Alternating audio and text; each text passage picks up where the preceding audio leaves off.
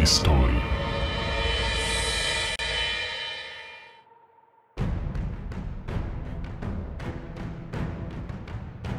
Po udanej kampanii w Afryce Północnej, alianci zamierzali pójść za ciosem, dokonując w roku 1943 desantu na kontynent europejski. Jako cel inwazji wybrali Sycylię. Niemcy doskonale zdawali sobie sprawę ze strategicznego położenia włoskiej wyspy, dlatego zamierzali jej bronić za wszelką cenę. Aby ułatwić sobie zadanie oraz zminimalizować potencjalne straty, Brytyjczycy postanowili posłużyć się podstępem. Ich plan zakładał przekonanie Hitlera, że inwazja nastąpi w zupełnie innym miejscu. Wymyślenie i przeprowadzenie wiarygodnej mistyfikacji brytyjski wywiad powierzył dwóm ekscentrycznym oficerom. W ich głowach szybko zrodził się szalony pomysł, a do jego realizacji zamierzali wykorzystać człowieka, którego nigdy nie było. Operacja Mincemeat przez wielu współczesnych brytyjskich historyków uważana jest za jedną z najbardziej szalonych akcji dezinformacyjnych II wojny światowej. Choć ten ryzykowny podstęp ocalił życie tysięcy żołnierzy alianckich i okazał się początkiem końca III Rzeszy, to szczegóły jego przebiegu jeszcze długo po wojnie trzymano w ścisłej tajemnicy, a prawdziwa tożsamość najważniejszej postaci w tej operacji przez ponad pół wieku pozostawała nieznana. Jednak przypadkowe odkrycie pewnego historyka amatora sprawiło, że świat usłyszał w końcu o człowieku, który po swojej tragicznej śmierci osiągnął więcej niż przez całe swoje marne życie. Major Martin. Człowiek, którego nie było.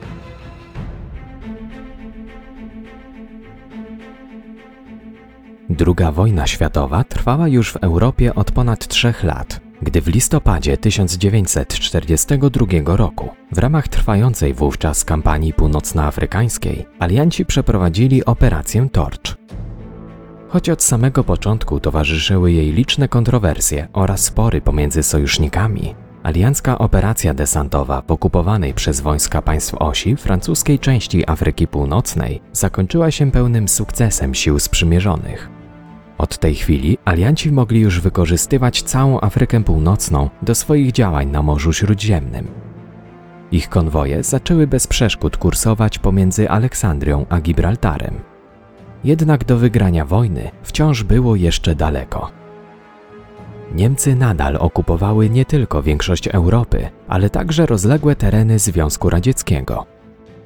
Adolf Hitler wciąż wierzył w ostateczne zwycięstwo III Rzeszy i miał ku temu mocne podstawy. A mimo to alianci zamierzali za wszelką cenę przejąć inicjatywę.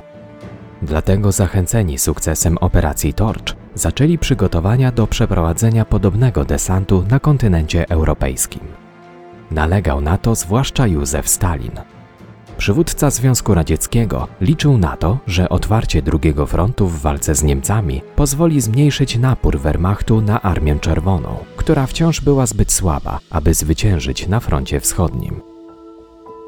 Amerykanie nalegali na lądowanie we Francji. Przeciwna temu pomysłowi była Wielka Brytania. Premier Winston Churchill uważał, że po zakończeniu kampanii północnoafrykańskiej siły sprzymierzone powinny dokonać inwazji na Włochy lub Bałkany.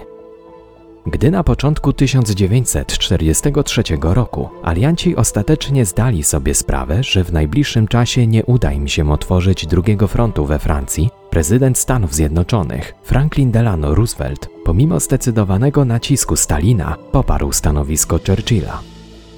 Podczas konferencji w Casablance alianci postanowili obrać za cel Sycylię, wykorzystując do tego wojska przebywające w Afryce Północnej.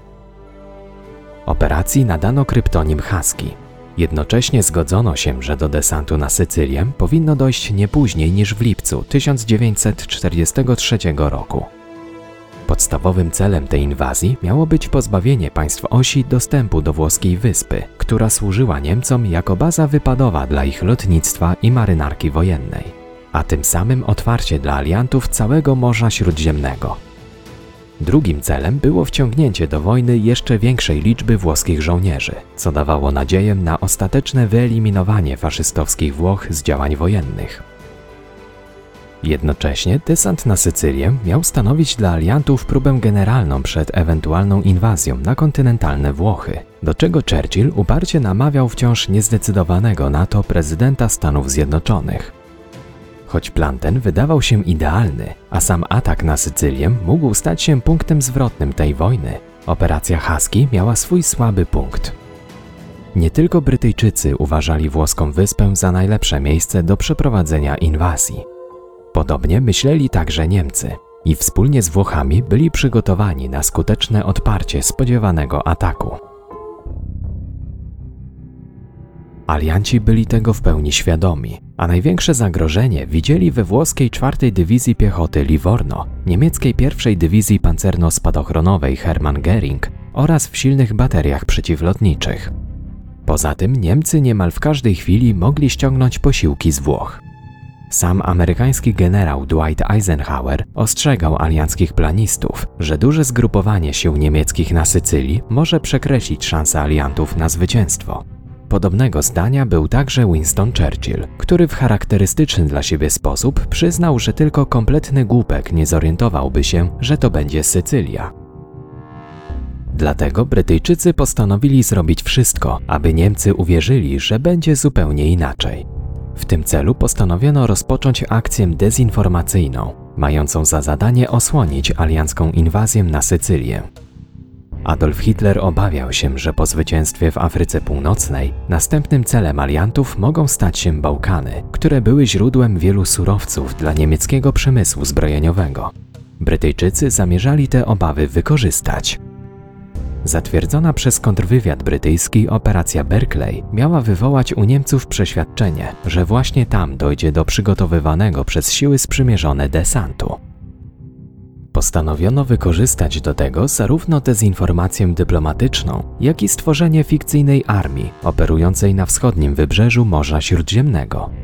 Najważniejszym wątkiem operacji było sprawienie, że w ręce Niemców dostałyby się spreparowane wcześniej przez Brytyjczyków dokumenty potwierdzające, że prawdziwym celem inwazji aliantów stanie się Grecja.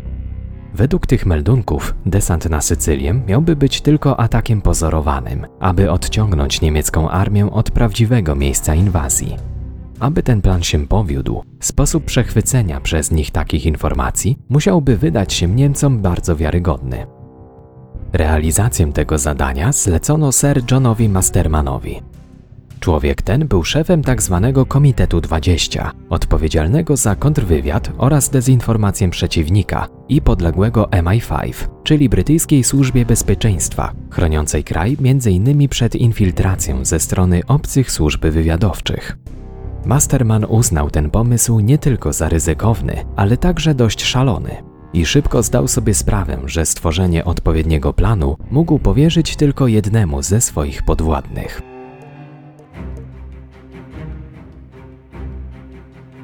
25-letni kapitan Charles Chomley był ekscentrycznym oficerem RAF-u, oddelegowanym do pracy w kontrwywiadzie. Choć był pilotem królewskich sił powietrznych, nienawidził latania samolotem, ponieważ cierpiał na lęk wysokości. Jego współpracownicy uważali go za geniusza i dziwaka w jednej osobie. Jako wielki miłośnik wszelkich spisków i forteli, nieustannie wymyślał kolejne sposoby na przechytrzenie przeciwnika. Jednak jego pomysły były często odrzucane przez jego przełożonych jako niemożliwe do wykonania lub takie, które w swoim skomplikowaniu nie wróżyły absolutnie żadnego powodzenia. W wolnym czasie Chomli z wielkim zainteresowaniem zgłębiał obyczaje godowe owadów, a gdy się nudził, strzelał do przepiórek z rewolweru. Nosił okulary oraz starannie wypielęgnowane wąsy. Był niezwykle wysoki, a przy tym bardzo chudy, sam o sobie mówił, że wygląda jak wyciśnięta stópki pasta do zębów z wąsami. Praktycznie nigdy nie używał swojego imienia. Gdy się z kimś witał, zawsze podawał wyłącznie swoje nazwisko, dokładnie i powoli je przy tym literując, nawet osobom, które od dawna go znały. Sprawiał wrażenie człowieka, dla którego życie było jedną wielką przygodą. Jego życiowe motto głosiło, że każdy problem to tylko okazja w przebraniu. Gdy przełożony zapytał go, czy ma już jakiś pomysł, Chomli z dumą w głosie odparł, że tak, a następnie przedstawił zarys planu zrzucenia na terytorium okupowanej Francji bezprzewodowej radiostacji. przechwycona przez Niemców, w określonym czasie dostarczałaby im spreparowanych, ale wiarygodnych informacji o planowanej inwazji aliantów na Grecję. Plan ten początkowo zyskał wielu zwolenników, ale wkrótce pojawiły się wątpliwości. Skąd będzie wiadomo, że zgubioną przez Brytyjczyków radiostację przechwycą Niemcy, a nie partyzanci z francuskiego ruchu oporu? Na weryfikację tego Chomli także miał swój pomysł. Zaproponował, żeby radiostację przypiąć do martwego ciała brytyjskiego szpiega. Odnalezienie trupa ze źle otworzonym spadochronem uwiarygodniłoby fakt, że doszło do tragicznego wypadku, skutkującego tym, że sprzęt przesyłający tajne meldunki znalazł się na terytorium wroga.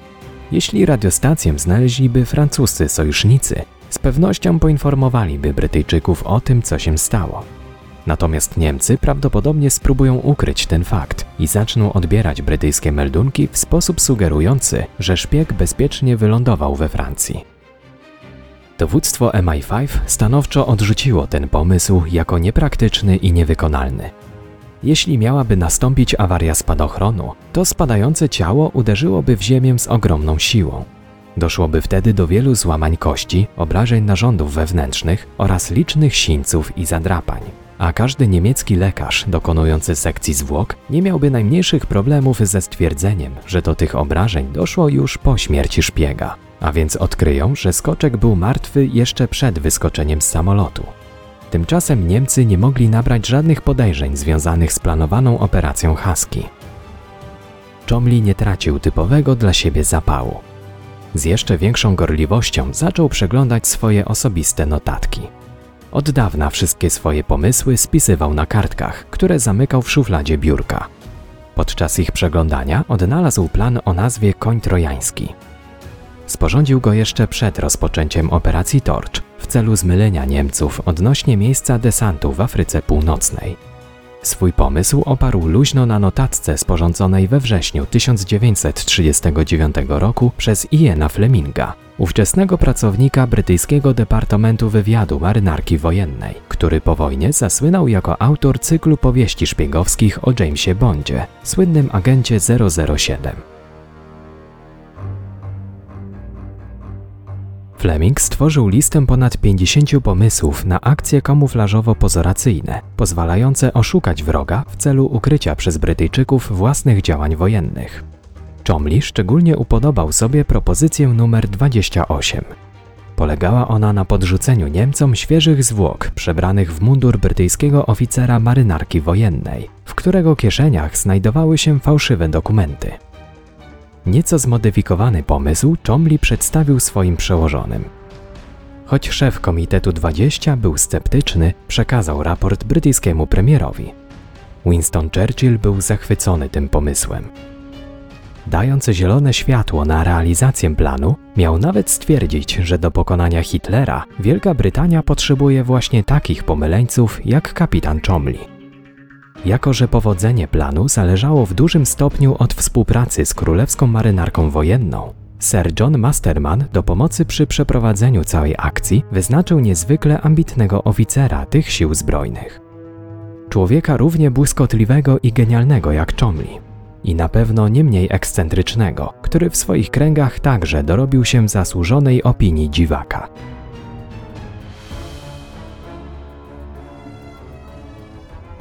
42-letni komandor porucznik Ewan Montague przed wojną był wziętym londyńskim adwokatem.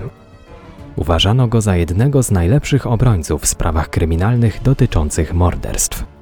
Prowadził dostatnie życie ze swoją żoną i córką, obracając się w środowisku angielskich polityków, dyplomatów i wojskowych.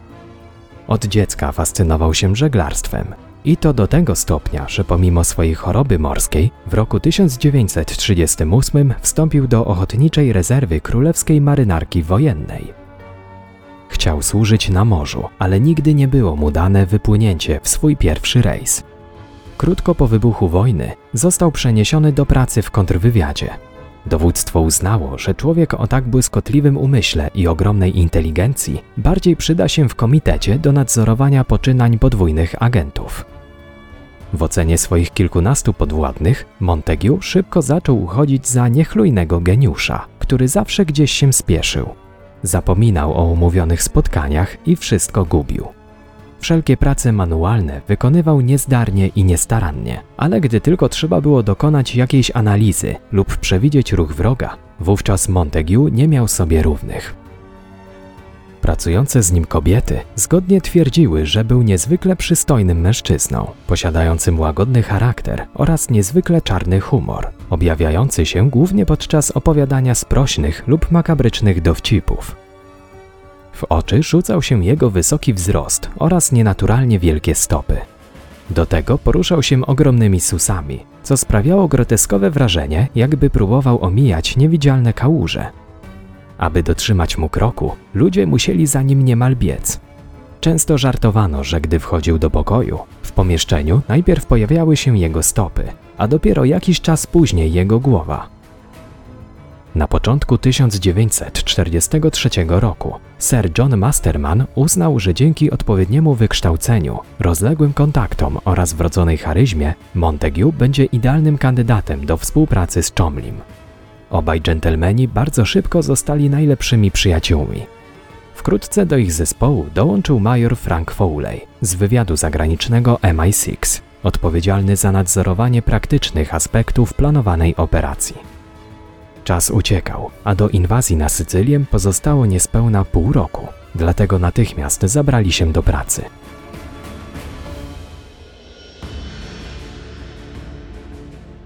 Chomli w ciągu kilku następnych dni zmodyfikował swój plan o nazwie Koń Trojański. Montague podrzucał swoje pomysły, aby operacja nabrała cech najwyższej wiarygodności. Foley czuwał, aby każdy jej element dało się zrealizować dostępnymi środkami. Zamknięci w ciasnym pokoju, gdzieś w podziemiach gmachu admiralicji, paląc papierosa za papierosem, ułożyli plan doskonały – Cała intryga polegać miała na podrzuceniu trupa przebranego za oficera królewskiej marynarki wojennej do wody w takim miejscu, aby ciało od razu zostało przejęte przez Niemców. Do zwłok zamierzano przyczepić teczkę ze spraporowanymi wcześniej dokumentami, zawierającymi podwójny blef.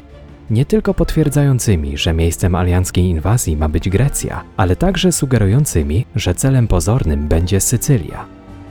Martwe ciało postanowiono dobrać tak, aby sprawiało wrażenie ofiary katastrofy lotniczej. W celu uwiarygodnienia wymyślonego przez Brytyjczyków kuriera, zdecydowano się na włożenie do kieszeni jego munduru oraz do portfela kilku charakterystycznych rzeczy osobistych.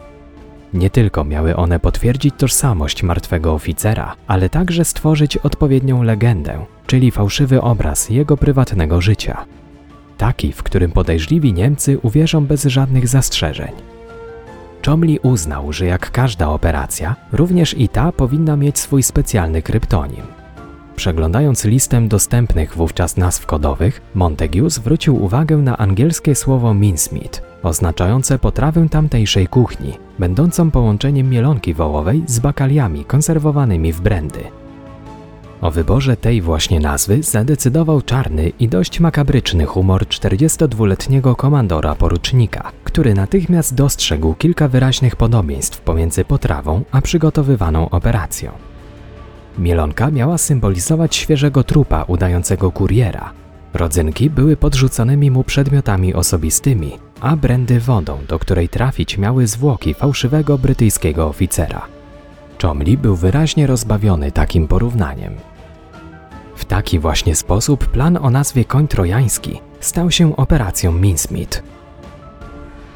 Chomli i Montague rozpoczęli poszukiwania zwłok. To, co początkowo miało być jedynie formalnością, okazało się nie lada wyzwaniem. Wydawać by się mogło, że w czasie trwającej wojny znalezienie odpowiedniego ciała nie powinno być zadaniem trudnym. W rzeczywistości okazało się to najtrudniejszym etapem całej operacji. O pomoc zwrócono się do znanego londyńskiego koronera, Sir Bentleya Purchase'a. Ten obiecał pomóc. Przez następne dni gorączkowo poszukiwał martwego ciała mężczyzny po trzydziestce, którego obrażenia pasowałyby do scenariusza katastrofy lotniczej lub utonięcia. 28 stycznia 1943 roku koroner poinformował Montague, że chyba znalazł trupa, jakiego szukali. człowiekiem, który miał odegrać w tej historii najważniejszą rolę, był chory psychicznie 34-letni włóczęga. Glyndwr Michael urodził się 4 stycznia 1909 roku w małym walijskim miasteczku Aberbargoit, zamieszkanym przez rodziny górników pracujących w pobliskiej kopalni węgla kamiennego. Jego rodzice nigdy nie wzięli ślubu. Ojciec Thomas całe życie pracował pod ziemią, ciągnąc ręcznie wózki z węglem.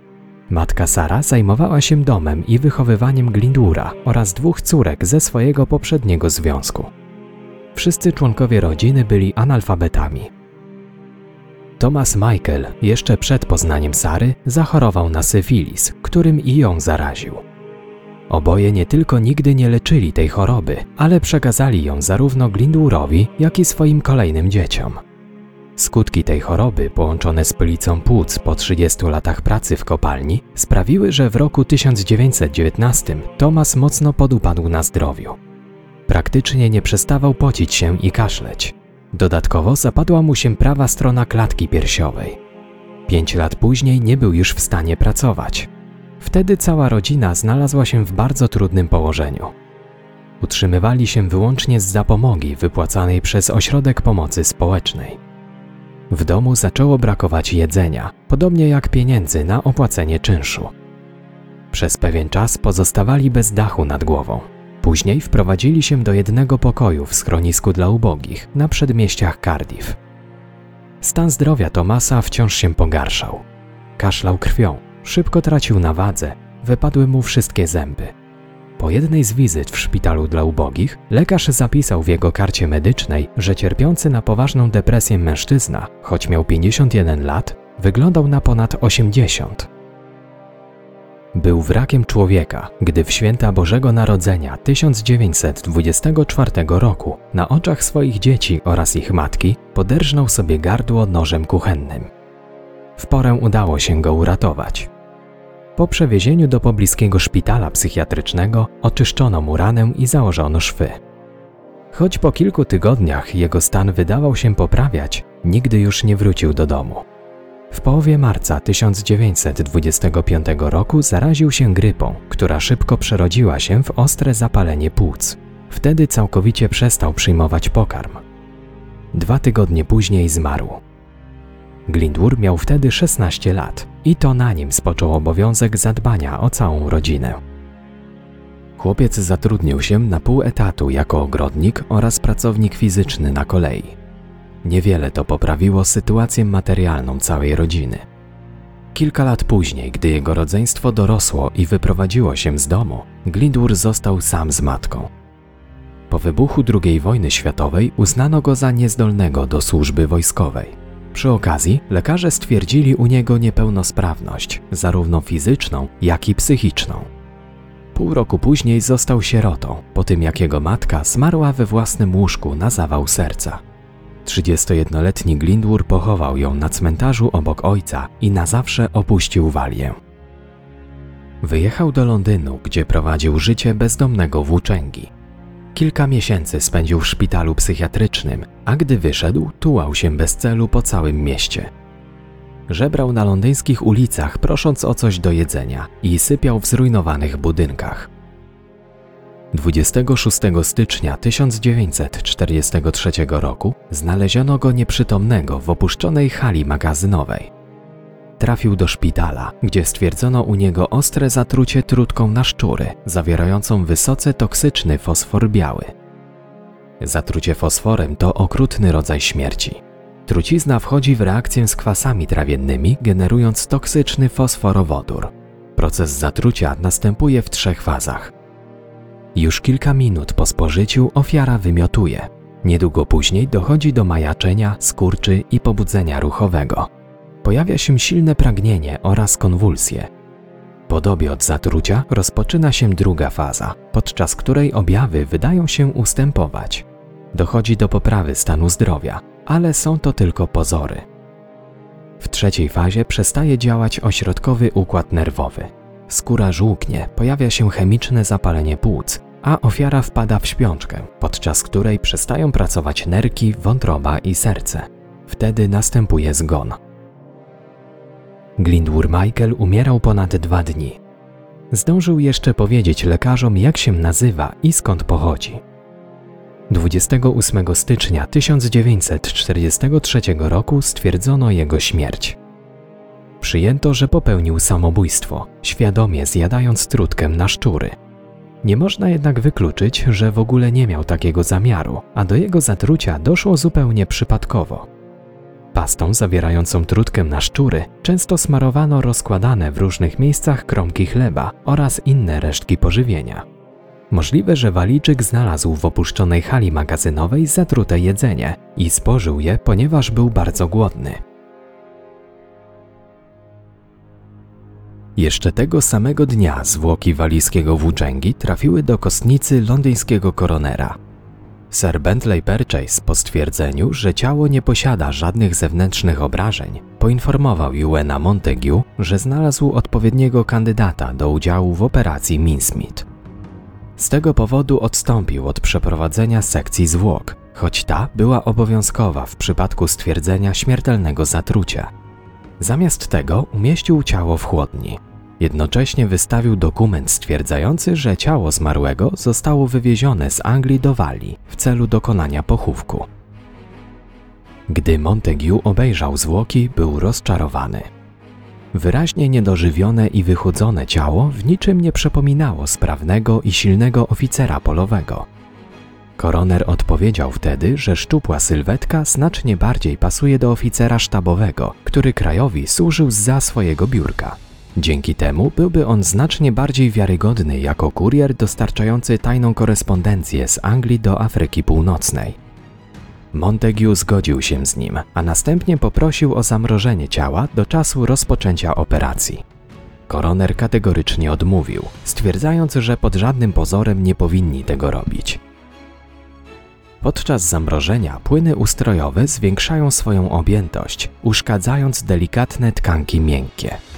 Po rozmrożeniu zwłok każdy niemiecki lekarz byłby w stanie bez trudu odkryć ten fakt, a tym samym Niemcy szybko domyśliliby się, że padli ofiarą podstępu. Jeśli operacja miała się zakończyć sukcesem, nie można było do tego dopuścić. Koroner zaproponował, że co najwyżej może umieścić zwłoki w chłodni. Jego kostnica dysponowała lodówką, którą można było ustawić na 4 stopnie Celsjusza. Była to temperatura wystarczająca, aby opóźnić proces rozkładu, ale nie tak niska, aby całkowicie go powstrzymać. Jednocześnie Purchase ostrzegł, że ciało Walijczyka będzie musiało zostać użyte w ciągu trzech miesięcy, najpóźniej do końca kwietnia. Po tym czasie zwłoki rozłożą się poza punkt użyteczności.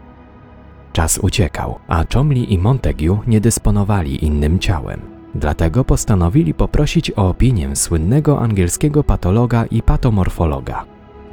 Pionier medycyny sądowej, Sir Bernard Spilsbury, uchodził za jednego z czołowych medyczno-kryminalistycznych chemików na świecie. Choć pod koniec lat 30. jego sława i autorytet zaczęły przygasać, nadal uznawano go za wybitnego specjalistę. Spilsbury z pełnym przekonaniem potwierdził zapewnienia londyńskiego koronera, że trutka na szczury była trucizną niezwykle trudną do wykrycia po dłuższym czasie od zgonu. Po zanurzeniu ciała w wodzie ustalenie prawdziwej przyczyny śmierci byłoby praktycznie niemożliwe. Zauważył też, że z powodu chemicznie zainfekowanego zapalenia płuc, płyny nagromadzone w rozkładających się płucach zmarłego bardzo przypominają te, które zbierają się w płucach topielca. Zdaniem patologa, lekarz przeprowadzający sekcję zwłok mógłby mieć duży problem z ich odróżnieniem. Zwłaszcza jeśli jeszcze przed badaniem wyrobi sobie z góry przyjętą koncepcję na temat przyczyny zgonu. Chomley i Montague uznali, że takie zapewnienia w zupełności im wystarczają. Zajęli się więc wyborem najbardziej odpowiedniego miejsca do podrzucenia zwłok. Wybrali wybrzeże południowej Hiszpanii, w okolicach Huelby, gdzie mieszkał i działał Adolf Klaus, wyjątkowo aktywny niemiecki agent o pseudonimie Cień. Choć Hiszpania była formalnie neutralna, to jej dyktator, generał Franco, tolerował działalność niemieckich szpiegów. To dawało Brytyjczykom pewność, że spreparowane przez nich tajne dokumenty szybko trafią do odpowiednich rąk. Po wybraniu miejsca zrzutu, Chomley i Montague zabrali się za wymyślenie tożsamości poległego oficera. Tak w mroku historii zniknął bezdomny walijski włóczęga Glindur Michael, a pojawił się pochodzący z Cardiff kapitan William Martin, pełniący w czasie wojny obowiązki majora. 36-letni oficer brytyjskiej piechoty morskiej przydzielony do kierownictwa operacji połączonych. Człowiek bardzo odważny, niezwykle romantyczny oraz zadłużony po uszy. Godny zaufania dżentelmen, któremu dowódcy powierzali swoje największe sekrety i który gotowy był zginąć za sprawę.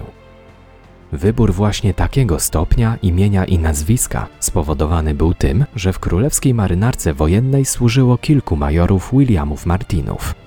Liczono, że to utrudni Niemcom identyfikację, gdyby zechcieli potwierdzić tożsamość wyłowionego oficera. Zyskując nowe nazwisko, fałszywy oficer potrzebował dokumentów, a te zawierały zdjęcie. Próbowano sfotografować zwłoki, ale z marnym skutkiem. Nawet mocna charakteryzacja nie mogła ukryć faktu, że właściciel karty identyfikacyjnej był martwy. Chomli zaproponował, aby znaleźć żyjącego sobowtóra, który użyczyłby swojej twarzy do zdjęcia. Montague przez kilka tygodni włóczył się ulicami Londynu, szukając mężczyzny choćby trochę podobnego do majora Martina. W końcu znalazł odpowiedniego kandydata i to znacznie bliżej niż sądził. Po jednym ze spotkań w gmachu admiralicji, Montague zauważył wychodzącego z toalety mężczyznę o twarzy, jakiej potrzebował. Komandor uznał, że człowiek ten był tak podobny, że mógłby być bratem bliźniakiem nieżyjącego Walijczyka. Natychmiast poprosił o przysługę.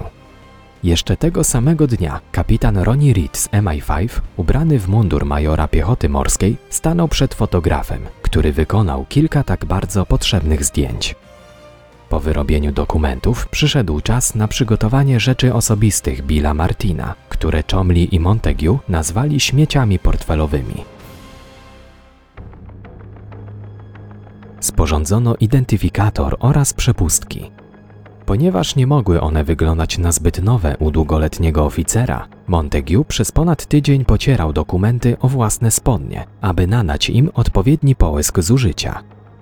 Do portfela majora Martina włożono także zużyte bilety autobusowe i kolejowe, sklepowe paragony, karty płatnicze, legitymacje, niewykorzystane znaczki pocztowe oraz kilka niezapłaconych mandatów. Każdy z tych drobiazgów miał świadczyć o osobowości człowieka, który był ich właścicielem. Nie mógł on jednak prezentować się zbyt idealnie. Dlatego na prośbę Montague dyrektor jednego z londyńskich banków sporządził pismo informujące o dość pokaźnym zadłużeniu oraz zbliżającym się terminie jego spłaty. Major William Martin miał już długi bankowe oraz mnóstwo najróżniejszych drobiazgów. Potrzebował jeszcze narzeczonej. Montague postanowił znaleźć mu odpowiednią kobietę. Jego wybór padł na maszynistkę z biura MI5. Jean Leslie nie tylko zgodziła się zostać narzeczoną trupa, ale także podarowała mu jedno ze swoich prywatnych zdjęć, na którym pozowała w stroju kąpielowym. Podpisała się na nim jako Pam, zapewniając o swojej miłości, dopóki śmierć ich nie rozłączy. Oprócz zdjęcia ukochanej, do portfela majora włożono kilka miłosnych listów od niej. Napisała je sekretarka Montague. Pomiędzy rozerwanymi kopertami umieszczono także niezapłacony jeszcze rachunek za pierścionek zaręczynowy dla Pam. Ponieważ mundury oficerów piechoty morskiej były szyte na miarę, Chomli przez blisko miesiąc nosił zamówiony mundur, a nawet w nim spał. Wszystko po to, aby nadać mu odpowiednio zużyty wygląd. Gdy wszystkie rzeczy osobiste majora były już gotowe, przyszedł czas na najważniejszy dokument – był nim list zawierający informację o fałszywym celu inwazji aliantów. Montague uznał, że nie powinno się wspominać o niej wprost, ale jedynie poprzez luźną sugestię. Najlepiej w prywatnej korespondencji pomiędzy dwoma starymi przyjaciółmi, wysłanej nieoficjalnymi kanałami. Niemiecki wywiad doskonale orientował się w tym, którzy brytyjscy generałowie byli przyjaciółmi, a którzy za sobą nie przepadali. Chomley postanowił to wykorzystać. Tak zrodził się pomysł napisania prywatnego listu, którego nadawcą został wiceszef Imperialnego Sztabu Generalnego, generał Archibald Nye. Adresatem jego najlepszy przyjaciel, generał Harold Alexander, dowódca wojsk brytyjskich w Afryce Północnej, będący zastępcą generała Dwighta Eisenhowera. Jednak zadanie podrobienia takiego listu okazało się trudniejsze niż przypuszczano. Kolejne kopie korespondencji uznawano za niewystarczająco wiarygodne. Jeśli niemieckim szpiegom udało się wcześniej przejąć jakieś listy generała Naja, istniało ryzyko, że dobrze znali nie tylko jego charakter pisma, ale także dość rozwlekły i chaotyczny styl. Dlatego Montague uznał, że był tylko jeden sposób, aby oszukać Niemców. Następnego dnia wiceszef imperialnego sztabu generalnego został poproszony przez brytyjski wywiad o własnoręczne napisanie spreparowanej wiadomości. Generał zgodził się to zrobić, uznając jednocześnie, że sfałszowanie samego siebie będzie dla niego znakomitą zabawą. Następnie napisał utrzymany w bardzo luźnym tonie list. Niemców nazwał wstrętnymi szkopami i ubolewał nad tym, że umacniają oni swoje pozycje na południowym krańcu Półwyspu Bałkańskiego. Żywił przy tym nadzieję, że gdy tylko rozpocznie się pozorowany desant na Sycylię, wróg przeniesie swoje oddziały na włoską wyspę, tym samym ułatwiając aliantom inwazję na Grecję, która miała być prawdziwym celem. Trochę przy tym ponarzekał, trochę pożartował. Zakończył serdecznymi pozdrowieniami dla przyjaciela.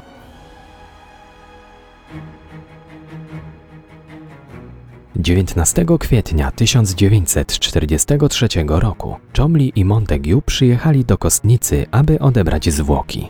Wtedy pojawił się nieoczekiwany problem. Okazało się, że wbrew zapewnieniom koronera, chłodnia nie była do końca sprawna, a stopy ich kuriera całkowicie zamarzły. I to pod kątem prostym w stosunku do nóg. Z tego powodu nie można było na nie założyć butów. Gdy ubrany w mundur nieboszczyk leżał na stole zupełnie boso, Montague rozpaczliwie szukał sposobu na szybkie rozmrożenie stóp. Dopiero użycie znalezionego gdzieś w piwnicy elektrycznego piecyka pozwoliło zakończyć proces ubrania zwłok. Major William Martin był gotowy wyruszyć na swoją pierwszą i ostatnią misję. Do specjalnej aktówki przymocowanej łańcuszkiem do paska prochowca włożono kilka dokumentów, rozkazów oraz przygotowaną korespondencję. W zagięciu listu generała Montague umieścił dwie swoje rzęsy, aby później można było stwierdzić, czy ktoś go przeczytał. Przy ciele umieszczono wypchany portfel. Do kieszeni dołożono plik kluczy, nadgryziony ołówek oraz kilka banknotów. Owinięte w kot zwłoki zapakowano do cylindrycznego pojemnika z napisem przyrządy optyczne, wypełnionego suchym lodem. 800 kilometrów dalej, na zachodnim wybrzeżu Szkocji, na przesyłkę z Londynu, czekał już okręt podwodny, który miał dostarczyć zwłoki na południowe wybrzeże Hiszpanii. Postanowiono, że ze względów bezpieczeństwa pojemnik zostanie dostarczony drogą lądową. Podróż miała się odbywać wyłącznie w nocy, z przytłumionymi reflektorami. Jako, że ani Chomley, ani Montague nie byli dobrymi kierowcami, do pomocy przydzielono im prawdziwego zawodowca. Był nim znany i popularny w Anglii kierowca wyścigowy John Horsfall, w czasie wojny często zatrudniany przez MI5 do przewozu ważnych przesyłek. Chomley i Montague czuli, że są w dobrych rękach, ale przestali tak myśleć, gdy tylko ich 33-letni kierowca odpalił silnik ciężarówki. Dopiero wtedy dowiedzieli się, dlaczego do tej pory kategorycznie odmawiał on prowadzenia pojazdów po zmroku. Wcześniej wszyscy traktowali to wyłącznie jako fanaberię utytułowanej gwiazdy wyścigów samochodowych. Jednak już po pierwszym przejechanym na wprost rondzie mężczyzna przyznał się swoim towarzyszom, że nie był to wyłącznie jego kaprys. John Horsfall był krótkowidzem, dodatkowo cierpiał na ślepotę zmierzchową. Przez lata skutecznie ukrywał ten fakt. Jednocześnie odmawiał noszenia okularów, ponieważ się ich wstydził. O ile za dnia świetnie sobie radził za kierownicą, to nocą niewiele widział i nieustannie wjeżdżał w każdą dziurę kolejnę czy krawężnik. Przez całą podróż Chomley i Montague odczuwali to na własnej skórze, a kilka razy niemal otarli się o śmierć. Jechali przez dwie noce. Horsfall pędził z dużą prędkością. Czas uciekał, a okręt podwodny nie mógł przecież czekać w nieskończoność. Tak oto losy wojny przez moment znalazły się w rękach czterech niezwykłych mężczyzn. Pilota rafu, który nie latał, oficera marynarki wojennej, który nie pływał, kierowcy, który nie dowidział oraz kuriera, który nie żył. Po dotarciu na miejsce pojemnik z majorem wniesiono na pokład okrętu podwodnego HMS Seraf. Poza jego dowódcą, kapitanem Billem Jewelem, żaden członek załogi nie wiedział, co tak naprawdę załadowano do luku torpedowego. Marynarze poznali prawdę dopiero kilka dni później, gdy tuż przed północą 30 kwietnia okręt wynurzył się na powierzchnię w pobliżu Huelwy. Kapitan otworzył pojemnik i odmówił krótką modlitwę. Następnie rozkazał wrzucić ubrane w kamizelkę ratunkową zwłoki do wody. Prądy morskie zaczęły znosić ciało w kierunku hiszpańskiego brzegu. Operacja Minsmith wkroczyła w decydującą fazę. Jej dalsze powodzenie zależało już tylko od gorliwości niemieckich szpiegów. Dziewięć godzin później jeden z hiszpańskich rybaków natrafił na dryfujące zwłoki brytyjskiego oficera. Obok niego pływała skórzana teczka przypięta łańcuszkiem do ciała. Rybak przywiązał martwego rozbitka do swojej łódki i odholował na brzeg. Na miejscu powiadomił hiszpańskie władze. Zwłoki natychmiast przewieziono do miejskiej kostnicy, gdzie tamtejsi lekarze otrzymali polecenie dokonania sekcji zwłok. Autopsję wyznaczono na następny dzień. Wcześniej postanowiono opróżnić kieszenie zmarłego, aby ustalić jego tożsamość. O makabrycznym znalezisku Hiszpanie poinformowali telefonicznie brytyjskiego konsula, który tylko na to czekał, ponieważ miał do odegrania w tej operacji swoją własną rolę. W oficjalnym piśmie poinformował swoich rodaków, że Hiszpanie odnaleźli ciało i teczkę majora Williama Martina. Brytyjski wywiad natychmiast odpowiedział kilkoma zakodowanymi depeszami dyplomatycznymi, że należy jak najszybciej odzyskać dokumenty będące w posiadaniu ich kuriera, zaznaczając wyraźnie, że nie mogą one wpaść w ręce Niemców. Nerwowe depesze odniosły pożądany efekt. Przechwycone przez niemiecki wywiad meldunki trafiły na biurko cienia, czyli agenta Adolfa Klausa. Tuż przed rozpoczęciem sekcji zwłok w kostnicy zjawił się brytyjski konsul. Wiedział, że im dokładniejsze będzie badanie ciała, tym większe ryzyko wykrycia całej mistyfikacji. Dlatego zaczął on przeszkadzać hiszpańskim lekarzom. Zapach gnijących zwłok stał się już nie do zniesienia. Z tego powodu konsul co chwilę proponował zrobienie przerwy. Przynosił schłodzone napoje. Przekonywał Hiszpanów, że nie było sensu przeciągać sekcji zwłok w tak upalny dzień. Zaprosił ich na uroczysty obiad w konsulacie, a po nim zapowiedział szklaneczkę whisky i najlepsze cygara. Przez cały czas upierał się, że w śmierci Brytyjczyka nie było żadnej tajemnicy. Jego samolot rozbił się, a major Martin, jako jedyny z pasażerów, miał na sobie kamizelkę ratunkową. Dlatego, w przeciwieństwie do jego współtowarzyszy, nie poszedł na dno. Stopień rozkładu wskazywał, że martwe ciało dryfowało od dłuższego czasu. Lekarze bez wahania zgodzili się z konsulem. Przerwali sekcję zwłok i wypisali akt zgonu. Powód śmierci utonięcie. Teraz mogli już opuścić kostnicę.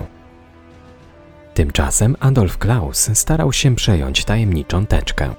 Do tej pory jego kontakty z miejscowymi władzami wyglądały wzorowo. Jednak tym razem nieoczekiwanie niemieckiego szpiega spotkał zawód. Hiszpanie odmówili mu dostępu do przedmiotów znalezionych przy brytyjskim rozbitku. Zamiast oddać je Niemcom, odesłano je do Madrytu. Nagle cała operacja zmieniła się w farsę. Niemcy za wszelką cenę starali się zdobyć zawartość teczki. Brytyjczycy dyskretnie próbowali im w tym pomóc, a wysiłki obu stron uparcie torpedowali Hiszpanie, usiłujący oddać Brytyjczykom własność majora Martina. W Madrycie tajemniczą teczką zainteresował się jeden z najlepszych agentów Abwehry, major Karl Erich Kühlenthal ale nawet jemu przez kolejne dni nie udawało się nakłonić Hiszpanów na udostępnienie zawartości. W Londynie o tym wiedziano, ponieważ brytyjscy kryptolodzy od dawna przechwytywali jego meldunki. Chomley i Montague byli coraz bardziej zaniepokojeni. Zbliżał się termin zwrócenia Brytyjczykom przedmiotów majora Martina oficjalną drogą dyplomatyczną. Wtedy zarówno do Niemców, jak i do Brytyjczyków uśmiechnęło się szczęście – Niemal w ostatniej chwili jeden z tajnych agentów Kylentala w hiszpańskiej marynarce wojennej dotarł do teczki. Sfotografował wszystkie dokumenty i przekazał je Niemcom. Ci bez wahania uwierzyli w treści listu brytyjskiego generała.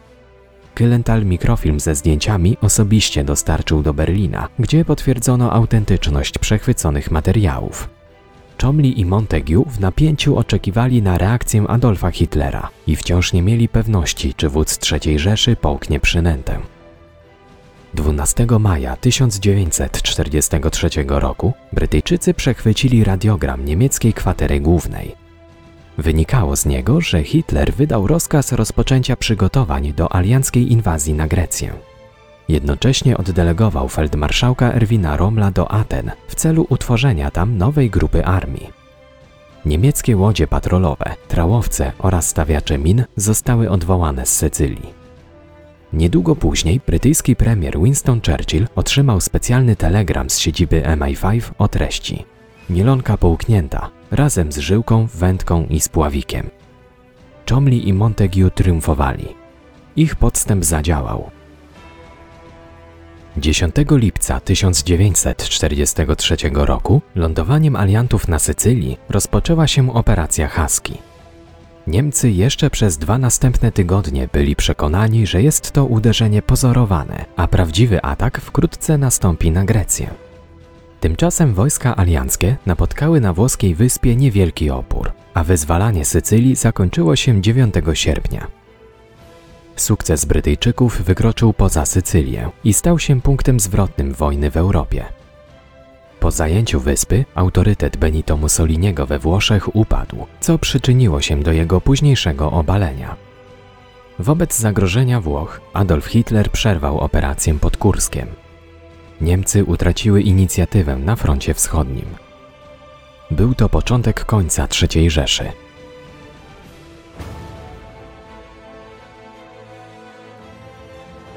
Ciało majora Williama Martina zostało pochowane z pełnymi honorami na hiszpańskim cmentarzu wojennym w Huelwie.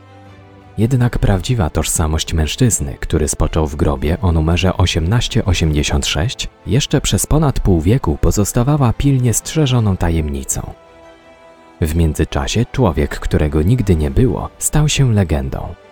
Powstały o nim filmy, napisano o nim książki, Pojawiło się także mnóstwo teorii sugerujących jego nazwisko i pochodzenie. Jednak dopiero w roku 1996 brytyjski historyk amator Roger Morgan, przeglądając odtajnione dokumenty w archiwum państwowym, odkrył kim tak naprawdę był człowiek, który stał się majorem Williamem Martinem. 34-letni walijski włóczęga Glindur Michael nigdy nie otrzymał od losu choćby cienia szansy na lepsze życie. Biedny, bezdomny i samotny, żył z dnia na dzień, tak jak potrafił najlepiej. Schorowany i niedożywiony, swój żywot zakończył w bardzo bolesny sposób, połykając trutkę na szczury. Być może zrobił to świadomie, być może przez zupełny przypadek. Nikt się tym faktem nie przejął, nikt go nie opłakiwał ale wyjątkowy zbieg okoliczności sprawił, że jego nazwisko zostało zapamiętane, a on sam stał się bohaterem i przeszedł do historii jako człowiek, który po śmierci osiągnął więcej niż przez całe swoje marne życie.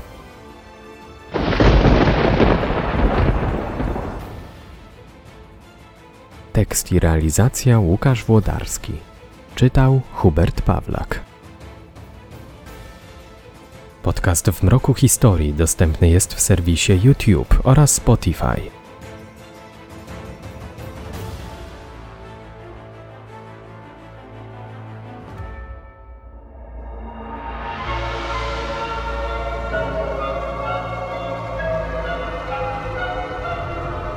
W mroku historii.